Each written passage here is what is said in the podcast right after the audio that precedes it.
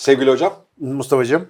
bu program azıcık farklı başlıyor. Hissediyor musun? Evet böyle bir hissediyorum. Böyle bir sesler geliyor sağ bir kere yer değiştirdik kafadan. Kesinlikle ama şimdi izleyenler açısından da önce Can sonra Can'ın pozisyon aslında daha uygun. Ha. Biz arada bir yerde ilk böyleydi hatırlarsan. Yani Evet. ekranın solunda sen sağında ben oluyorduk. Hatta onu ayarlamıştık. sonra tabii Can Can'dan karıştığı için. Ama şimdi bir ekstra durum var. Ekstra durumumuz var. Artık e, bu programın bir sponsoru var. Evet hem de çok havalı bir sponsor var. Biz seviyoruz valla. Evet evet. Storytel bizimle beraber. Ee, Storytel bundan sonra Can ve Canan, önce Can sonra Canan yolculuğunda destekçimiz. Bize biz Ee, bir süre eşlik edecekmiş gibi görünüyor. O yüzden arada e, şu kitap paylaşımı hikayesini de daha sık yapmaya başlayacağız. Zaten yapalım deyip duruyorduk, atlıyorduk mevzuda. E, Can Canan'ın Evet. içerisinde Storytel'in de avantajından yararlanarak birazcık sohbetini Aynen yapacağız. ben de zaten vallahi çoğunlukla oradan dinleyerek kitap olayına katkı yapacağım için bizim de artık okumaya vaktimiz kalmadı. Özellikle seyahatlerde yeni öğrenme mekanizması olarak bunu devreye sokuyoruz. Daha evvel de konuşmuştuk zaten bize avantajlı tarafları da var yani. Tabii ki kitap okumak hala ayrı bir deneyim ama bu deneyimde hani benim hiç hesap etmediğim kadar beynin ve duysal sistemin bir yeriyle enteresan uyumlu çıktı. Bakalım bunu eğitime nasıl aktaracağız onu çok merak ediyorum. Yani bu sesli kitap deneyimini ya da podcast deneyimini bir acilen eğitime aktarmamız lazım bir mütemmimcüz olarak. Şimdi biz hep video üzerinden dersler mersler düşünüyoruz da halbuki bu podcast vari işte ters yüz sınıf mantığı çok daha işlevsel olabilir. Yani gözünü bir yere dikip izlemek zorunda kalmadan düşünsene. Yolda belde. kendine ait bir kültürü, nasıl kitap okumanın kendine ait bir kültürü var. Yani bir edebiyat okurken davranışlarımızla, işte bir e, kurgu dışı bir kitap okurken, yani bir düşünce kitabı ya da bir bilgi kitabı okuyorken ki davranışlarımız farklı. Onda masaya oturuyoruz, yazıyoruz, çiziyoruz, bir şey yapıyoruz kitabı okurken. Dinlerken de, ben çok uzun süredir kullanıyorum biliyorsun, dinlerken de bir davranış farkı, davranış hikayesi var. E, be- belirgince yani bir edebiyat dinliyorsan, Mesela şu Halikarnas balıkçısı hikayesi son dönemimde yazdan bu yana hayatımın içerisindedir. Acayip rahatlattı beni duygusal olarak. Mesela o bir akış durumu. O gerçekten e, mümkünse e, taksiye binmeden işte toplu taşıma araçları kullanarak işe gitmenin bahanesi oluyor yani hani e, şunu şu, şu azıcık daha dinleyeyim Ben insanı de en rahat son yani bir tür antidepresan bendeki karşılığı mesela Halikarnas balıkçısı Orhan Veli'yi dinlemek. dinlerken 22 sür kilometre yürümüşüm yani. Üsküdar'dan olup bir saldım kendimi Halep Evet. Amaneme doğru. Yani o bir de şeyi oluyor ya sende de olmuştur daha önce onu galiba bir yerde konuştuk. Dinlediğin yerle metin de bir eşleşme oluyor. Yani daha sonra mesela diyelim o Üsküdar meydandan geçerken Aa evet, şeyi evet, evet, evet, evet. Öyle de bir e, hani işaretleme, nasıl diyeyim çapalama durumu var. Enteresan bir deneyim yani daha tam böyle analiz edecek kadar yoğun deneyimim yok ama 6-7 tane kitap dinledim. Birkaç tane İngilizce kitap dinledim mesela. İngilizce kitapları daha iyi anlıyorum bu arada. Aa, güzel. Dinlerken daha iyi. Mesela okurken yavaş okurum ben İngilizce kitapları. Ama dinlemek bir şekilde baştan zor gibi geliyor. Mesela kaptırınca gidiyor. Yani sadece ben mi böyleyim? Hani bir araştırma bakmak lazım o konuda. Galiba bu benim iki tane tez öğrencim niyetlendi bu konuda araştırma yapmaya. Onlarla bir başlayacağız. Açık Beyin'de de bir çalışma tasarlayacağız işte konuyla ilgili. eğitime adapte etme yani sesli Hem kitabın eğitime kendisini hem evet. de yani sesli kitap ya da podcast dinleme deneyiminin hakikaten tam olarak ne yaptığını da bilmiyoruz. Yani e, yolda radyo dinliyoruz bir şey yapıyoruz ama bir de sürekli akıcı bir bilgi alma yani nasıl bir değerlendirme sisteminden geçiyor. Ne kadar kalıcı oluyor esas konu bu. E, duygusal ve bilişsel olarak ne kadar dönüştürüyor biraz bunları ölçmek lazım. Ben birkaç tane çalışma görmüştüm ama yakın zamanda ne yapıldı çok bilmiyorum. Onlara da bakacağız tabii bu çalışmalar eşliğinde. Ben hissedebildiğim kadarıyla abi ilginç bir şey. Ya orada keşfedilecek bir yer var. Daha tam keşfedemedik gibi geliyor. Onu bir şey için kullanabiliriz. Yani hem hareket, hem yer değiştirme, e, hem de bilgi almanın üçünün hakikaten insani bir kombinasyon yani güzel bir şey. Kulaklık seslerine dikkat edin yalnız. Onu söylemem. Kulak fazla kulaklık sesi azar veriyor. E, mesela kurgu dışı kitapta alışkanlık olarak ben daha çok bu kitabı daha sonrasında okumaya değer mi değil miyi konsantre etmek için. Mesela şöyle şeyler oluyor. Aa tamam yani Amerikancı yaklaşan kurgu dışı kitaplar var. Çok iyi bir fikri var ama o fikri bana 8 sayfada da anlatabilir ama adam 72 sayfada anlatmış. Evet ben öyle bir kitaba denk geldim. İsmini vermek istiyorum ama vermeyeceğim. İğrenç. Fikri de kötü değil bu arada ama yani lan hani yarım saat sohbet etsek onu anlayacağım bir fikri için kocaman kitap yazmış oluyor falan. Bunları ayırt etmede çok işe yarıyor. Yani onu alıp okuduğundaki ayırdığın süreyle sesli kitap çok daha kolay çözümleyebiliyor. Sonra kitap iyi ise Hani ben benim oturup bir de kitabı açıp üzerinden tekrar okuma yapmam, çalışmam gerekebiliyor. Bir buçuk hızda dinleme imkanı da olduğu için. Ha evet tabii tabii. Bir ara kimin kitabıydı ya? Birini dinlerken çarpıntı tuttu beni. Sonra yavaşlatmayı unuttuğumu fark ettim. Edebi bir şeyi de hızlı okuma. Abi de de de de de falan. İçim bir kabardı bir şeyler oldu. Sonra tekrar çarpı biri aldım. Oh dedim ya.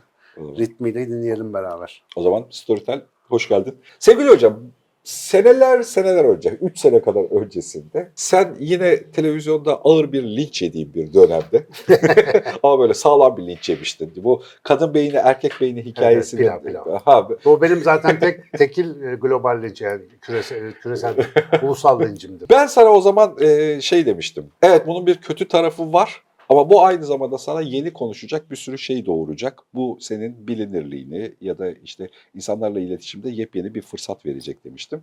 Sen de bana şöyle demiştin aynen. Yani ne dediğini anladım. Evet doğru söylüyorsun ama şu anda kendimi bornozu giymiş kenarda bekleyen bir adam gibi hissediyorum demiştin. Evet öyle söyleyince öyle hissediyorum. Öyle hissediyor insan da hani ko- ko- ko- konuda. Yani e, daha sonrasında yeni bundan güzel cümlesini aslında e, Murat Mentes söyledi. E, şu kitabın da kapağı da görülsün istiyorum bir şeyin içerisinde.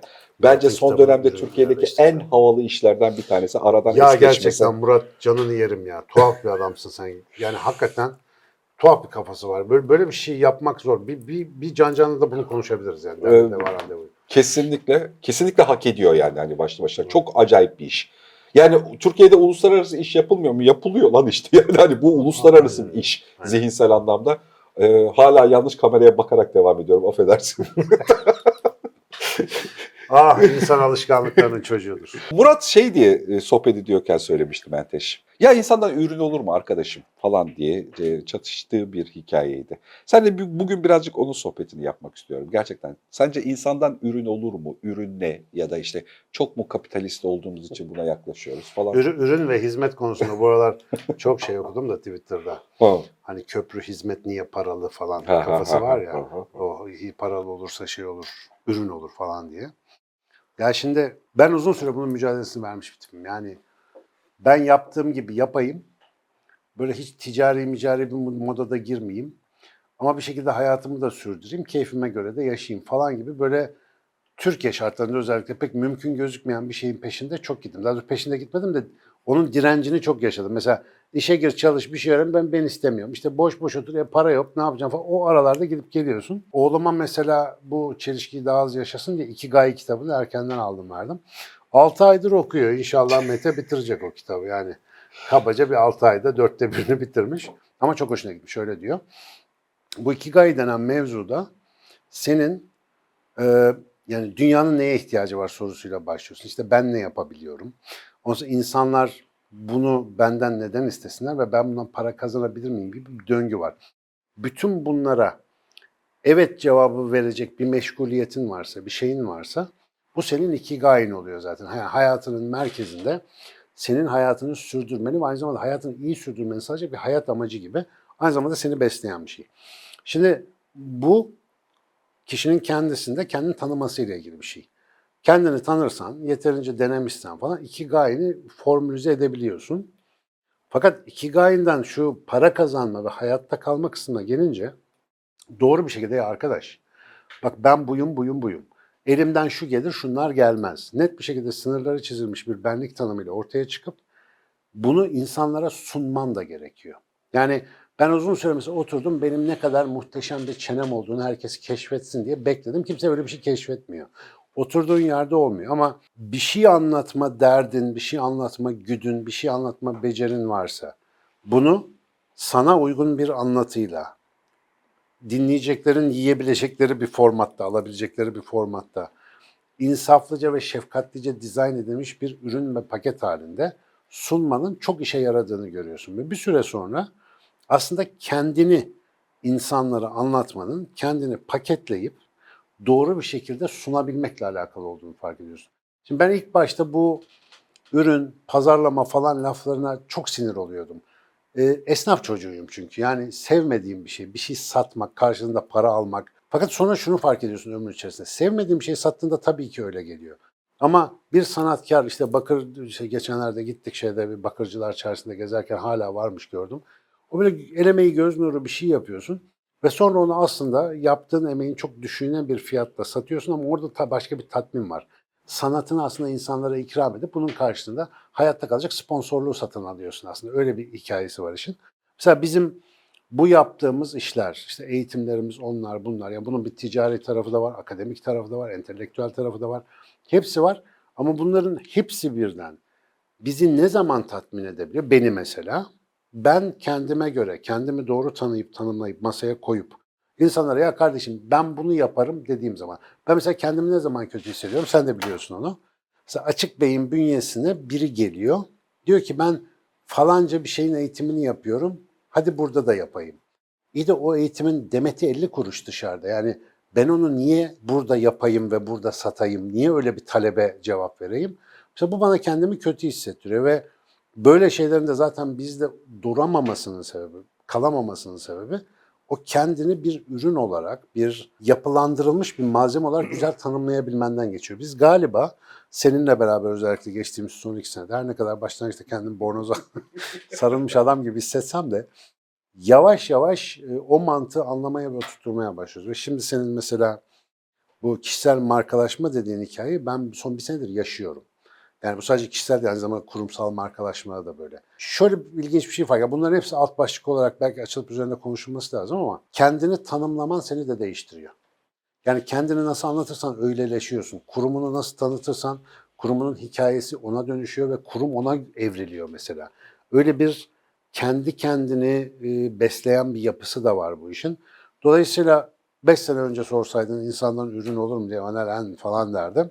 Ama şimdi her şeyin ürün gibi tasarlanması gerektiğini düşünüyorum. Yani her şeyin bir ürün mantığıyla zihinde oturtturulması ve tanımlanması bizim işimizi çok kolaylaştıracak. Çok kalabalığız çünkü. Ürün kelimesinin bu arada teknik kullanımda kullandığımızı, şimdi bazı kelimelerin jargonları da var ya arka tarafta bir kültürleri var.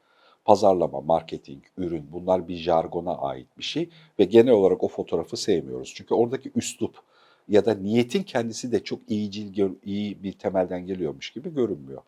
Ama ürün kelimesini teknik bir tarafta yaptığımızda ürün şu demek. Bir sorun ya da ihtiyacı gidermek için sınırları belirlenmiş bir şey demek. Açsın ve senin için hazırlanmış bir yemek varsa o bir ürün. Açlık ihtiyacını karşılamak için. İşte vidaları açmak için bir şeye ihtiyacın varsa tornavida bir ürün bununla alakalı yapıldığı için. Mesela şey bir ürün değil. Tornavida ağzı da barındıran tonlarca şeyin olduğu bir şey ürün değil. Onu açabilmek için o ağza ihtiyacı var. O bir ürün. Yani onu sınırlamış olmak bir ürün.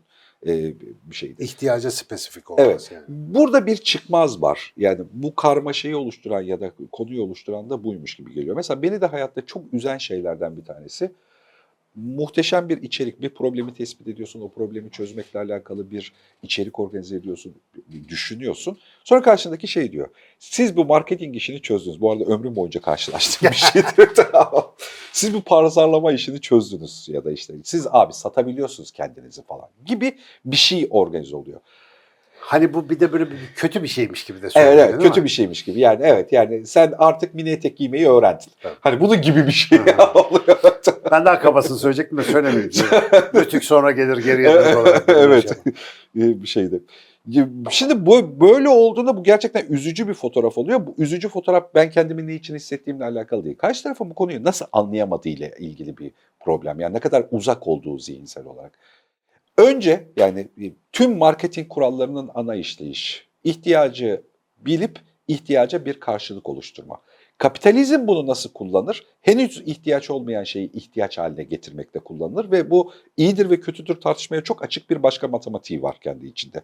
Ne ihtiyaçtır, ne değildir, ihtiyaçlar gelişir, değişir gibi kendi içinde gerçekten bazen ahlaki sınırları sorgulayacak kadar e, sınırlarda, bazen de çok anlamlı bulacağımız kadar da göbekte de- değişkenleri var. Ama bir ihtiyacı tanımladığımızda yani toplumsal anlamda bir ihtiyaçsa ve biz bu ihtiyacı gideriyorsak bunun gidermeyle alakalı ucuz, hızlı, estetik, güzel bir yöntem ya da biçim oluşturduysak geri kalan tüm marketing eylemi bundan sonra başlıyor. Ve asıl hikaye Önce bu. malı bir üretelim yani. Evet Bir evet şey, yani ürün o üretelim. ürün dediğimiz şey aslında o problemin kendisinde o çözümü üretmekle alakalı.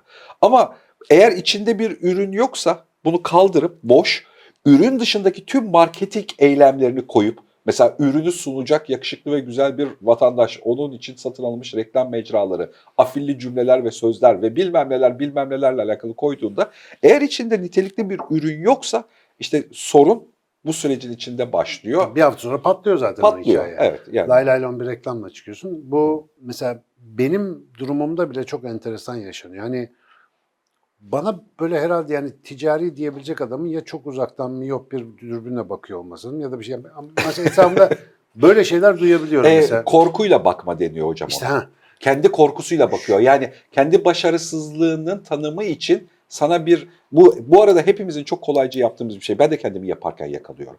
O çocuk aristokrat çocuğu diyorum mesela. Hani Tabii, şeyde tabii. tamam onu üç kuşaktır ailesi böyle. Ben öyle mi geldim? Ben Karadeniz'de büyüyen çocuğum falan. Yani aradaki eşitsizliği. Aynı bu duyguyla bakıyor sana da. E Şimdi o kişilerin e, canibinden de mesela hakkımda bir şeyler söyleyen, bunlar eski meslektaşlar, hocalar, birlikte geçirdiğim yerdeki insanlar olabilir. Benim hakkımda bir şeyler söylediklerini duyuyorum. Bana geliyor. E ben tabii şey itibar etmem bir başka çünkü yani bir başkasının lafını bana taşıyana güvenmek zaten başta problem. O insanları bir vesile ziyarete gidiyorum. O insanlarla konuşuyoruz. Bana çok iyi davranıyorlar, çok kibar davranıyorlar, çok övücü şeyler söylüyor. Abi neler yapıyorsun falan filan. Fakat döner dönmez tekrar başka bir kanaldan e, geldi ama herif sırf arka plan PR yani işte kaç kişi çalışıyor kim bilir arkasında falan filan gibi böyle laflar. Şimdi bu yazık mesela o ziyaret ettiğim kişi spesifik birinden bahsetmiyorum ama o insanın yaptığı işi çok kolaylaştıracak ve aslında onun yaptığı şeye katma değer katacak bir şey yaptığımı göremiyor. Ondan istifade etmek yerine işte kafasında sorunu ve ürünü anlayamadığı için, ne olduğuna bakmadığı için onu bir şeye oturtturmaya çalışıyor ve onu nasıl diyelim e, göründüğü halinden farklı algılanması gerektiğini samimi olarak düşünüyor. Öyle olmadığını düşünüyor. Şimdi bunun da seninle uğraştıkça, üzerinde konuştukça şöyle bir sonucu olduğunu fark ettim. Kendini gerçekten spesifik ve sana özgü bir ürün olarak tasarlamazsan, kendin üzerinde öyle çalışmazsan, kazara yaşar ve kazara iletişim kurarsan, herkesi böyle yaşıyor ve bazısını da güdümlü, bilmem ne projeli olarak öne geçiyor zannedersin. Kendini tanıyan insanın başkalarına böyle yaftalar yapıştırması mümkün değildir. Hamdolsun geçtiğimiz 5-10 yıldır kendime bakıyorum. Bu alışkanlığım gittikçe azalıyor. Yani birinin söylediği bir şeyde ve ne doğuruyor biliyor musun? Kendinle çok uğraştığın zaman, kendi yaptığın işi anlatmakla iyi uğraştığın zaman bir adam bir şey söylediğinde etraftakiler lan ne kibirli herif dediğinde bir dakika bir şey diyor bu. Ya dönüyorsun. Yani o kibiri mibiri ayıklayıp işin içerisindeki meyveye ve çekirdeğe gitmeye gayret ediyorsun. Ama eğer kendi üzerimde ben böyle çalışmasaydım, yani bunlar 15 sene, 20 sene önce yapsaydık bu muhabbeti, ben de şey etiket boldu vallahi şey gibi o kitaplar şey mağazalarda zımbayla şey basıyorlar ya fiyat. Onun gibi geliyor. Ona bu etiket, ona bu etiket. Ama şu anda ona vaktim yok. Çünkü kendimle ilgili o kadar hasar, o kadar problem, o kadar ince nokta keşfettim ki onları onarmaya çalışırken bakıyorum öbür kardeşimde de var. Yazıktır. Yani ben ona niye bir etiket yapıştırayım? Hatta varsa ona bir faydam, bir katkım onu yapmaya çalışıyorum. Özetle kendini yaptığı iş ve yaşadığı hayatla beraber doğru tanımlama ihtiyacı sadece kişinin kişisel ihtiyacı değil. Bana vereceği zararı da azaltması açısından benim de ihtiyacım onun üzerinde çalışması. Ve yani insanların kendi hayatını ciddiye almasının bu devirdeki en önemli belki motivasyon kaynağı olabilir. Çünkü işte hep diyorsun ya 4-5 milyar insanla aynı masaya oturduğumuz bir sosyal mecradayız artık. Burada yani abi 5 milyar lafla söylüyor da kafa basmıyor ki bu rakama. 5 milyarın ne olduğunu biz bilmiyoruz. Ya eskiden bir laf vardı iç sürüsü gibi. Böyle iç sürüsü yok. Bu acayip bir şey yani. Bu çok kalabalık bir ortam. Ve bu ortamda o kadar kompleks etkileşim biçimleri, kendi kendine zuhur eden o kadar fazla alt ağ ve şebeke var ki onlardan başına ne geleceğini öngörebilmem ve hesaplayabilmem mümkün değil. O yüzden kendi kaderini önceden tasarlayıp yaratmanın şimdi tam sırası. Çünkü arada gürültüye gittiğin bir zamandasın artık. Çok güzel bir ifade Tabii gerçekten. kendini tahkim edebilmen lazım. Yani o, o karmaşanın içerisinde bir oluşturucu, bir fail, bir yol açıcı ya da yol gösterici ya da gittiği yeri iyi anlatıp ishar edebilen bir takipçi olman lazım. Yani ister takip et, ister takip edil bir katkı yapabilmek için o işte kendini bir ürün gibi görmek çok önemli gibi geliyor bana. Hani bunu hakikaten böyle konuştukça üzerine seninle sohbetini yaptıkça o kadar katmanı olan bir şey ki hani bazen böyle bir hissiyat geliyor. Ulan galiba temel işimiz bu falan gibi. Hani çünkü oraya varıyor iş kendini bilme ya da tanıma işi. Bu sınırlarını güzel belirleyebilme de yani biz aslında birçok şeyi yapma becerisine sahip olan, birçok şeyi yapmaya potansiyeli olan da yapılarız. Bizi gerçekten dışarıda birinin kendi belirlediği zihnindeki küçük karelerle tanımlaması sıkıntılı bir şey. Onların o küçük kareleriyle, piti karelerle tanımlamasındansa kendimizin bir kendimize şekil vererek tanımlanması bu dönem az önceki söylediğim bu 5 milyar çokluklar dönemi probleminin e, önemli çözümlerinden de bir tanesi. Yani biz kendimizi bir biçimde tanımladığımızda böylece karşı taraf bizi kolaylıkla bulabiliyor, anlayabiliyor. Eğer bir ihtiyacına karşılık geliyorsa da hevesle ve coşkuyla da tüketebiliyor. Yani tüketme de mesela kötü jargonlardan bir tanesi aslında içerik açısından teknik bir tanım. Yani ihtiyacını giderebiliyor. Ürettiğimiz neyse bilgi ise ya da kupaysa. Mesela onu belki tüketme, tüketme gerçekten bu arada Aha. köken olarak da Evet, evet. boktan bir tabir. Hani Evet. alıp tüketme. Belki dokunma demek daha doğru. Doğru şekilde temasa geçme ve dokunma. Evet. Ee, bu, bu esas ihtiyacımız yani. E, böyle olduğunda biz sağlıklı bir network ilişkisi kurabiliyoruz. Yani sağlıklı bir ağ oluşturabiliyoruz. Öteki türlü herkes bir ihtiyacıyla alakalı, hayatındaki bir problemin parçacıklarıyla alakalı ki hepimiz küçüklü büyüklü tonla problem yaşıyoruz. Kaleminin içi bitiyor. Bu da bir problem durumu. Belirsizlikle baş edecek bir zihin geliştirmen bu da bir problem durumu. Bununla alakalı hayatta işte dönüştürürken kendini ya da biçimlendirirken devamlı sana zaman kaybettiren, onu tanımlayamadığın için, ona zaman ayıramadığın için hep çok bilgi var ama hiç bağlam yok. Kimle nasıl bağlayacaksın, güvenilirlik ilişkisi yok. Karma karışık bir şey oluşturuyor. Halbuki kendi olduğumuz yeri düzgün tanımladığımızda bir başkasını tanımaya ve bir başkasının bizi tanımasına çok müsait bir alan oluşturuyoruz. Yeni ağ toplumu hikayesinin içerisinde. Bir de şeyi var ya yani gelişimin e, şöyle bir tarafı da var. Biz bir şeyleri yapmayı diğer insanlardan öğreniyoruz. Ya onlardan ilham alarak, örnek alarak göreceli çalışan zihnimizin kıyas yapması neticesinde kendimize pay çıkarıp bir şey, bir aksiyon yapıyoruz. Şimdi bunun içerisinde mesela ilham veren insanlarla çevrili birisi ilham verici bir insan haline dönüşüyor. Yani mecbur bu. Çünkü gördüğü, aldığı e, enerji bu yönde. Yani öyle bir enerji aldım olayı var ya. Şimdi bizim kendimizi doğru tanımlayıp ifade edebildiğimiz bir toplulukta kendini doğru tanımlayıp ifade eden insanların temas ettiği insanlar da armut gibi durmayacaklar. Yani diyecekler ki ulan bak millet neler yapıyor ben de böyle bir şey yapmam lazım. Yani ben de kendimi doğru konumlandıracak bir strateji, bir bakış açısı geliştirmem gerekiyor gibi bir noktaya gelecekler ki bu aslında kendini tasarlamanın, anlatmanın, doğru ifade etmenin bence toplumsal bir görev olduğunu da gösteriyor. Çünkü bu işi birkaç kişi yapınca o kişiler tırnak içinde başarılı olup para kazanıp kendini tanıtıp takipçi kasıp bilmem ne yaptığında e, hedefine ulaşan bir şey değil. Toplumun geneli bu kalabalık içerisinde her biri belli sorunların çözümünü elinde tutan iyi tanımlanmış çözümler olarak ifade edebiliyorsa kendini bu toplumda sorun kalmaz ki. Yani hep, herkes birbirine bu tanımlamalar çerçevesinde dokunduğunda kalabalığın içerisindeki bir kafa sofradaki bir tabaktan daha farklı bir şey olduğunu anlatan insanların çoğaldığı bir vasatta yeni gelen çocuk da taş değil herhalde. Diyecek ki baba ben ne işe yararım bu dünyada başlayacak sormaya. Bu aslında ilham vericilik meselesinde de ben hep anlatmıştım bunu. İlham vermek öyle, ilham almak ve ilhamla yaşamak öyle bir lüks falan bir şey değil. Bu toplumsal bir görev abi. Bizim harekete geçmemiz sağlayan bize ilham veren. E dolayısıyla bizim de vermemiz lazım ki e, orada birkaç hani buna ihtiyacı olan gariban da bundan istifade etsin. E, bu hikaye de böyle kendini tanımlama, anlatma ve ürünleştirme meselesi hakikaten örnek ve iyi uygulamalarıyla görülmesi gereken bir şey gibi de geliyor bana. Şimdi valla daha önce kurmamıştım da şöyle bir hayal kurdum. E, Herkesin kendini ürün gibi tanımladığı bir yer. Çok enteresan bir yer olabilir. Şimdi 5 sene önce bu cümleyi bana kursan o böyle e, ne bileyim cicili elbiseler giymiş, makyaj yapmış, köşede bekleyen tipleri düşünürdüm. Aslında burada ürün kelimesinin kendisinin yerine yani kendini bilmek kelimesini koy. Taslama. Yani kendini bilmek gerçekten. Ne ne yaptığını bilmek mesela. Ne istediğini bilmek. Ama en önemlisi ne biliyor musun? Ne yapamayacağını bilmek. ne yapamayacağını bilmek. İşte Bu muhteşem bir şey. oluşturan şeyler. Bu mutlaka. Ben mesela açık beyinden en çok bunu öğrendim. Yani her şeye eyvallah dediğimde niye hiçbir şeyin yürümediğini öğrendim ve ya bu benim işim değil abi. Ben bunu yapamam. Burada uzmanlığım, yetkinliğim yok.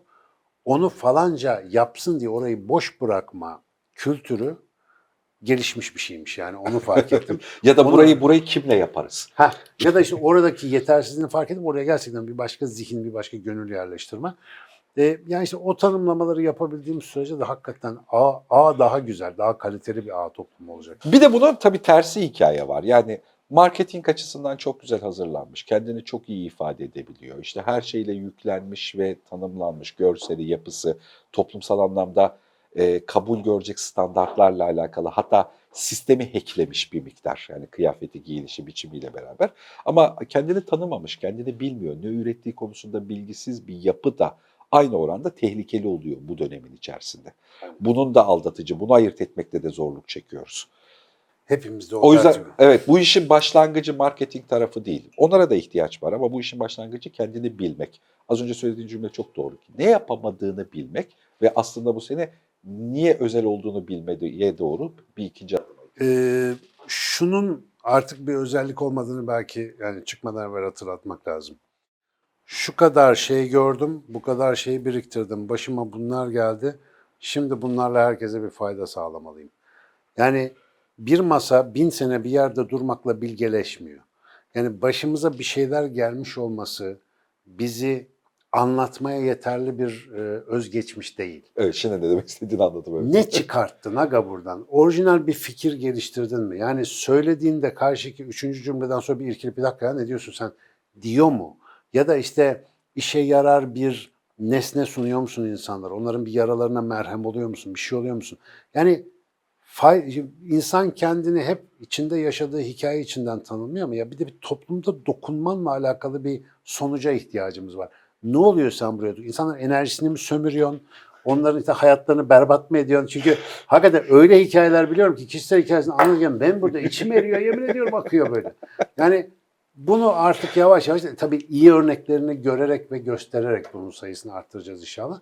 Çünkü herkes böyle bir çocuksu yerden başlıyor bir şey ama yetkinlik geliştirmek, kendini doğru yetkinlikle tanımlamak zor bir şey yani. Bunu şey için söylüyorsun sana. 45 yaşına geldikten sonrasında doğası gereği konuşması gerektiğini düşünen bir, bir güruh oluşuyor. Evet abi. Ben yeterince yaşadım. Şimdi beni dinleyin anasını satayım falan diye. tamam da abi kötü anlatıyorsun. Hocam çok teşekkür ediyorum.